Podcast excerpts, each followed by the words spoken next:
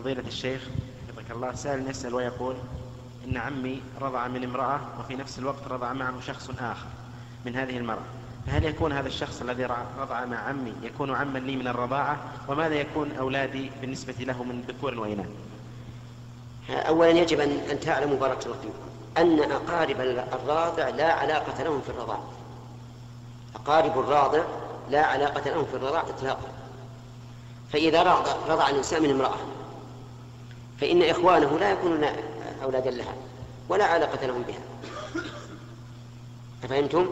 يعني مثل زيد رضع من امرأة تسمى زينب.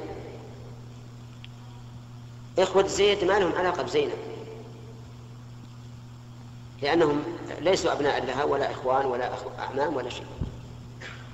ففي المثال الذي ذكرت الآن لا علاقة لإخوان الراضع بالمرأة التي أرضعته ولا بأولادها. فيجوز لأحدهم أي لأحد إخوة الراضع أن يتزوجوا من بنات المرأة التي أرضعت أخاهم. لأنه ليس لهم علاقة بها فهمت ولا لا؟ هذا سؤالك الآن؟ طيب. ولكن يجب أن تعلم أن تعلموا أن الرضاعة لا يعتبر إلا إذا كان خمس رضاعات.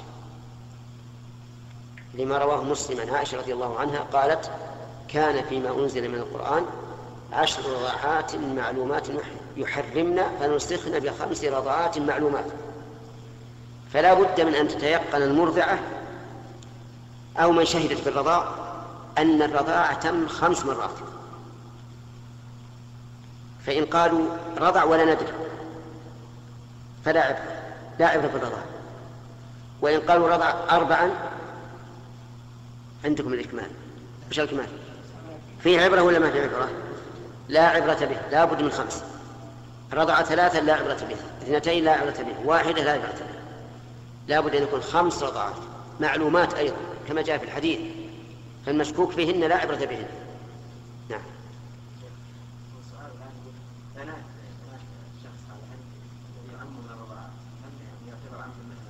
كيف؟ الذي رضعه من امرأة. إذا رضع الشخصان من امرأة صار أخوين وصار كل واحد منهما عما لأولاد الآخر الذكور والإناث. نعم.